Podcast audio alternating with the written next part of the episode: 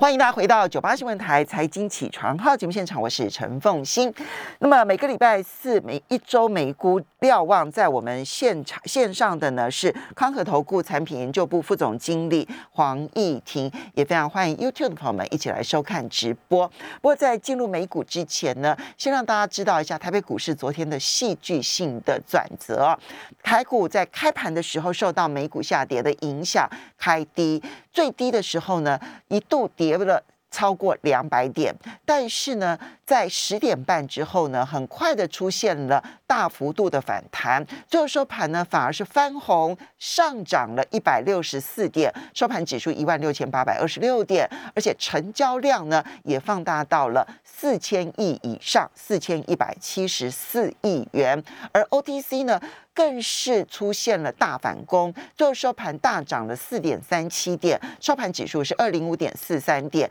涨幅百分之二点一七，成交金额也放大到八百七十九亿元。好，那么这个是台股的情况。如果大家要知道说这意义是什么意义呢？其实昨天早上的节目里头就已经预告了，可能会在今明两天就会出现反弹，而且昨天的下半场可能就会上演反弹，就果然是如此。那意义如何？大家可以去。回听昨天的节目啊，好，不过呢，今天一周美股瞭望呢，来请教一下易婷，呃，我可能是要先把联准会的会议纪要这件事情的意义呢，先让大家了解一下，这个会议纪要到底说了什么？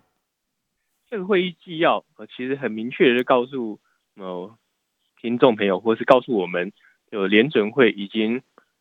几乎是可以完全确定，他们就是要。采取呃缩表的行动，那现在重点是在于说缩表的时间点是从什么时候开始，然后呃缩表的步伐会是呃怎么样来进行？那就整个联准会的会议纪要来看的话，其实呃官员们哦在缩减购债规模这部分，老实讲是蛮有共识的啊，他们呃普遍性的认为是今年底开始缩减呃量化宽松的一个规模是合适的，那。呃，同时对经济的展望来看的话，呃，他们认为说通膨的目标其实已经达到，然后就业增长的部分的话也接近让他们满意的一个一个水准啊，所以整体上看起来的话，呃，今年底之前呃，或是明年初呃开始去缩减购债规模，基本上已经是相当确定的一件事。那这其实也引发了呃昨天市场在下半盘的时候出现比较明显的急杀，那不是其实不止包含的美股的部分。那其他原物料市场哦都是类似的走势，就是在会议纪要公布之后，都出现的呃很快速的下跌。那但是呢，其实对于升息，他们又是一个不一样的论点。那他们认为说，呃两个部分，第一个来说的话，就是缩减购债规模，其实不代表哦联准会呃就要升息了。那呃他们认为呃达到呃升息所需要的呃经济面的实质进程还没有呃。如预期的呃这么快的接近这样的一个进程，所以基本上他们是把量化宽松的呃缩减跟升息当做两件事来处理。嗯，那基本上来说的话，呃缩减购债或是呃缩减 QE 的规模呃是一个量的管理，那呃升息的话是一个价格的管理。那所以基本上来说，他们对于呃利率呃资金的价格的一个调整，目前看起来的话还是。相对起来是比对联储会来说比较遥远的一件事，但就缩减购债规模来说的话，呃，目前看起来应该已经是蛮明确，然后就会是呃，如是朝这个方向去执行。好，所以第一个结论，缩减 QE 有共识，但是暂时不会升息。是是，那就呃部分官员的呃言论来看的话，其实他们也有提到，呃，对于 Delta 病毒株肆虐所造成的一个经济冲击。那呃，部分官员是认为可能会去呃抑制呃经济成长，跟让通货膨胀的降温，然后也有可能去改变货币政策的立场哦。那呃，另外一一部分的官员则是认为说高通膨可能会延续比较长的时间。那这种情况之下的话，他就会支持哦比较快的去缩减量化宽松的呃的一个规模。所以基本上。针对呃整个经济形势部分的话，呃官员们还是有一些些的分歧，但呃目前看起来的话，呃在呃缩减购债规模这一个面向，看起来达成的呃相当程度的共识是很明确的一个结论。嗯，好，在这种明确的结论之下，我们来看金融市场的反应。第一个要缩减购债了，可是美元纹风不动啊，是，就是这个反应跟预期似乎不太一样。那第二个是呢，公布完了之后呢，一开始的时候我们看到美股还有反弹，但是很快的市场的解读却是偏向利空，而最后出现了尾盘的下杀。为什么？其实就呃美元的部分来看的话，老实讲，其实在前一个交易日，呃美元的一个比较明显的弹升就已经开始去做一个预期。那因为我们回到前天晚上，其实前天晚上。公布的美国经济数据，呃，特别是呃七月份的零售销售额是大幅的不如预期。那照这样的状态来说啊，市场应该会解读联储会会推迟它的一个货币政策的行动。可是当天我们却看到美元的一个大幅的弹升，嗯，哦，所以呃，目前来看的话，应该是呃购债规模缩减对于美元的一个呃支撑效应，其实在过去这呃几个礼拜时间已经是。充分反应完毕，充分反应完，因为呃，从原来呃，现在已经九十三点多了嘛，那原来大概九十一九呃那九十二以下，其实已经产生相当大的一段水准，所以呃，这部分反映在美元之上，已经是相当充分的反应，特别是在呃七月份的就业报告哦发布之后，其实美元弹升的力道就非常的强劲，所以已经是相当程度的一个一个呃体现在当前的美元价格之上。嗯，那如果是这样子的话。强势的美元还能持续多久呢？目前来看的话，呃，下一个阶段去看美元，评估美元的一个呃升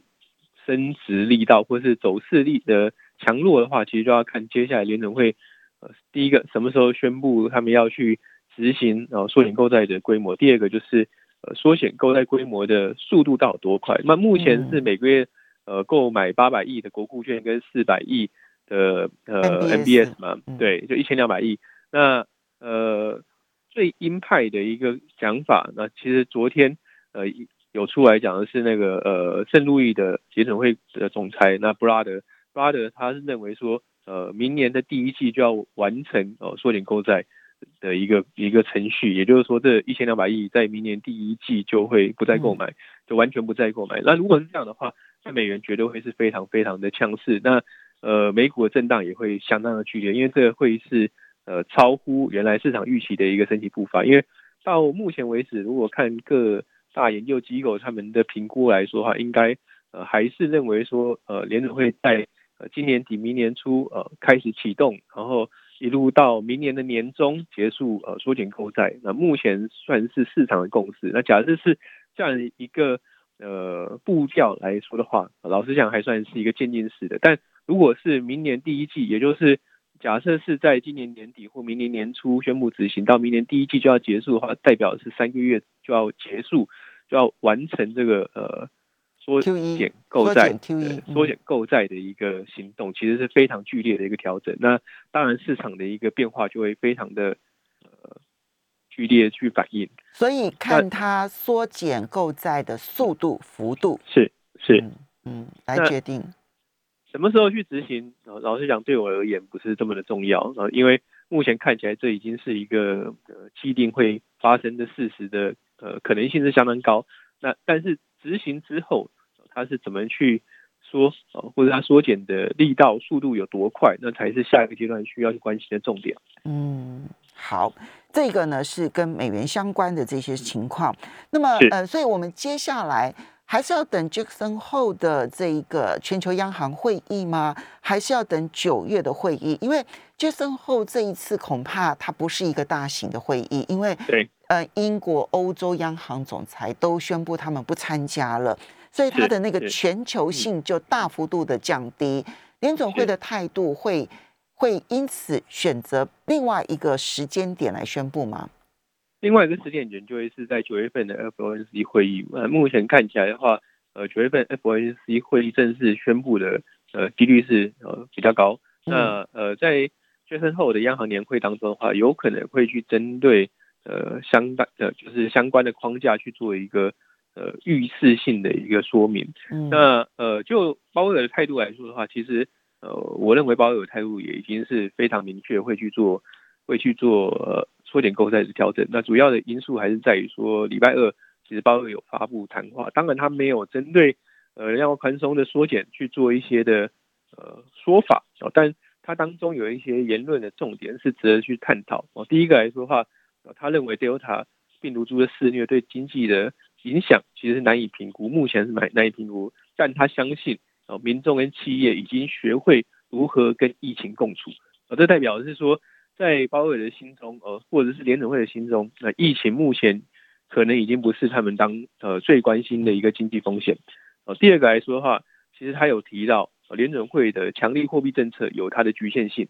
那相较于财政政策，呃，或是紧急的一些政府呃纾困措施来说的话，呃，它的指向性更低。也就是说，假设呃疫情再度的严重爆发，冲击民众的呃经济或是经济活动或是生计的时候，在这种情况之下，也许必须要去更仰赖的是财政政策，而不是透过强力货币政策去做一个。呃，支撑所以鲍尔他这个是在打预防针吧？告诉大家说，万一未来真的 Delta 疫情再起，那不是我联准会的责任哦，那已经是美国政府的责任哦。对对对，行政当局的责任。对，嗯，也就是说，整个呃鲍尔的立场，其实呃从这两点来看的话，他已经是呃告诉市场，他会去呃倾向于比较偏向鹰派去处理呃整个呃货币政策的决策，所以。整体上看起来的话，呃，其实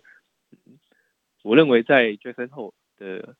央行年会当中，他应该会去针对呃缩减购债的框架呃去做相关的说明，但同一时间呃针对呃提早升息的一个部分，他也许会去做相对去降低市场预期的言论啊，所以呃会呼呼应到 FOMC 呃的 Meeting Note 里面所提到的，就是呃针对这两件事，就是缩减购债。跟呃升息，那未来会是一个呃分开处理的状况。好，所以呢，这个是第一个情势，那可它可能要持续到九月九月中旬嘛？九月中旬开会之前，都会是影响市场心理的一个因素。但是真正会有大幅度的影响，要等它九月的宣布，对不对？哈，是是好。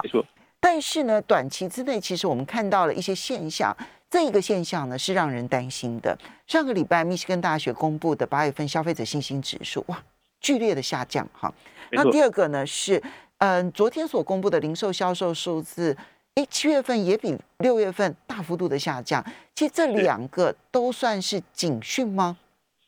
那就呃消费者信心指数来看的话，它降的幅度的确是非常大。那呃，市场预估跟呃前值就是呃前一个月份七月份所调查的结果是八十一点二，公布出来结果只有七十点二，那下降幅度是非常的大。那整体来看的话，呃，德尔塔病毒株的肆虐其实还是会冲击民众消费信心，因为他们在现况的呃感受预期的部分的话是下。等一下回来好好的解读这两个数据。欢迎大家回到九八新闻台财经起床号节目现场，我是陈凤欣，在我们线上的是康和投顾产品研究部副总经理黄义婷，也非常欢迎 YouTube 的朋朋友们一起来收看直播。好，那么义婷，刚刚我们提到了这个呃密西根大学的消费者信心指数以及零售销售信心指数大幅度的下滑，显现疫情是真的影响了美国人的这个消费意愿了。是，就短线上而言的确如此，但。同一时间呢，其实呃，在整个分项来看的话，呃，民众对于通膨的预期，老实说还是在呃维持相对高涨，甚至是继续挺升。特别是在长期通膨部分，那因为他们对于五到十年的通膨预期的话，从上个月调查时候的呃二点八啊的 percent，那现在呃七月份的调查是推升到三个 percent，那是二零一三年以来最高的水准。嗯，那一年期的一个就未来一年的一个通膨。率的话，那前一次调查是四点七，那这一次调查是四点六，其实还是维持相对偏高的一个水位。所以，呃，基本上假设真的是如这样的发展的话，当然是对于整个金融市场或者经济形势是相当不利的状况，就是经济的动能在放缓，但是呃，通膨的预期或通膨的走向还是维持偏高的水准。那对于联准会的货币政策调整就会难度增加，那当然是最不利的状况。那目前来看的话，其实并我我们并不认为会有这样这样子的情势去发生。呃，针对于呃消费者信心的大幅下降，目前我们评估还是来自于对疫情的短线恐慌所造成的信心面的冲击。那呃七月份所以短线有恐慌，但并不代表它真的实际消费行为已经开始缩减。是是，嗯，那七月份的零售销售当然月增是减少了一点一个百分点，那是非常差的一个数字，因为预期是减少零点三。那这就分项来看的话，呃，其实那七月份民众减少了什么东西的消费呢？第一个是服饰，呃，第二个是运动用品，呃，第三个是家具，那最后是汽车，汽车下跌了三点九个 percent，呃，所以这几个面向是下跌幅度比较大的哦，但。在餐厅酒吧的消费的话是增加了一点七个百分点啊，所以整体上看起来的话，这也是因为呃，Delta 病毒开始在七月份比较快速的蔓延，那冲击了呃民众对于呃外出所需要的一些呃服饰啊、呃汽车、呃呃运动用品，那这时候是跟呃户外活动或是离开家门去做活动比较相关的一些消费呃所带来的一个短期的冲击，那呃。目前有一个趋势，就是呃，在零售销售当中没有涵盖的，就是说民众对于呃服务的服务品项的一个需求，呃，到目前为止都还是在一个比较偏向正向。那这我们从稍早月初所公布的 ISM 的非制造业指数可以看到，看出这样的一个一个端倪呢，就是说呃，服务业对于他们的景气还是相当乐观。那同时对于呃服务业的民众的需求展望，其实也是相当正面。那会不会是呃在呃疫情逐渐解封之后，那第第一阶段大家去采购一些呃需要的实体的消费哦，实体的一些需求被满足之后，接下来会转为去呃满足他们服务类的需求，那这是需要去去继续去看待经济数据的一个演进。那假设是这样的话，那零售销售的稍微下滑，那对于美国经济的前景就不会有呃太大的一个致命性冲击。那但假设两者都是同步下滑，也就是说，民众对于呃消费品的一个需求不见了，那对于服务业的需求也消失了。那当然，因为美国经济的重大支柱还是在说内需的品内内需的相关的一些产业嘛，就是包含服务业、包含呃零售销售。那如果这两大块都呃明显呃呈现一个趋势性或板块性的放缓的话，当然对美国经济就相当不利。好，所以到目前为止。还不把它当成这个消费扩张，嗯，这个中告中这样子的一个结论还没有，对不对？哈，那但是可以开始注意。那要注意的当然就是要小心注意。第一个当然就是大家还是是不是愿意出来吃饭、旅游？哈，因为这是服务业、服务类的。对，然后没错。零售销售的部分就是买东西，买东西的力道是不是缩减了？好，这两个观察其实是观察它经济能不能持续的快速复苏扩张很重要的指标了。没错，现在暂时先不把它认为是大问题，但是必须放在心上。是好，那另外呢，这个昨天美银美林它也公布了他们每个月的基金经理人的调查，有展现出什么样子的讯息吗？呃。当然，这一次的调查观察重点还是在于说，经理人认为，呃，联准会的下一步会怎么走嘛？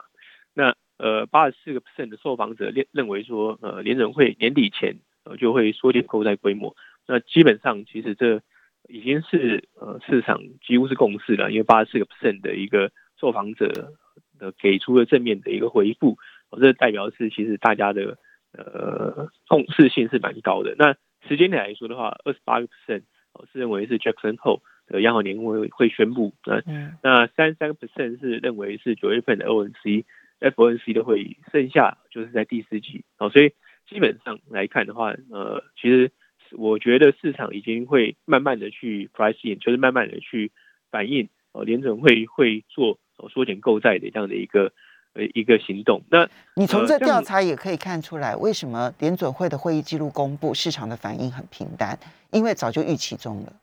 是是是，因为呃，从这样的状况来看的话，呃，如如果真的去去发生这件事，就是是要要么是 Jackson 后，要么是九月份去宣布的话，市场是不会太惊讶。嗯，那那会让市场惊讶的话，应该会是他宣布之后他会怎么去执行，那这才会是市场可能出现一个惊吓点的一个呃一个面向。嗯，那这个看起来的话。呃，受访者啊，就是美林美银青年调查当中受访者，他们认为说第一次升息应该会落在呃二零二二年结束之后，也就是二零二二三年了。嗯，那这其实也蛮符合目前联准会对外的一个论点啊，所以呃，我相信经理人们还是会紧盯着联准会的一举一动呃，去调整他们的动态。那呃，普遍的认。普遍性来看的话，经理人认为说经济复苏的力道放缓，那这是是一个呃积极效应之后，然后再加上 Delta 病毒肆虐所带来的一个效应。那特别是他们对于欧元区的一个经济展望，呃下修的幅度是相对来的大啊。那呃本来在六月份或者五月份的调查的时候，事实上他们相当看好欧元区的一个复苏哦。那那还有还有欧股的表现，那目前看起来的话。对于欧元区的经济复苏力道跟欧股表现都有明显下修，然后对于呃经济跟通膨的预期呢，其实他们都有去做呃往下向下修正的一个一个呃趋势出现，但受访者不预期未来的一到两年会发生经济衰退。那呃在通膨的角度面向来看的话，他们呃六十五个 percent 呃认为通膨是暂时的，三十二个 percent 认为是。可会有相对持续性。那呃，事实上，对照七月份的调查来看的话，呃，其通膨呃是持续的这样的一个比率有稍微上升。那就整个资产配置来看的话，呃，经理人们是增加了一些防御性的部位啊，包含现金、包含公用事业类股、包含医疗、包含保险业啊这些相对起来受到景气循环的冲击。比较小的一个资产类别，那其实对应近期的表现，呃，其实也可以看到，就是这些防御型的类股的确表现比大盘，或是比成长类股来的强。所以，经纪人的投资开始变保守了。是是是，特别是在呃现金增值的部分，呃，那呃相对起来的话是减码了原物料，然后然后一呃商品大宗商品，哦，然后新兴市场跟能源，那基本上也是反映呃他们对于经济对于通膨的。前景和向下调整的一个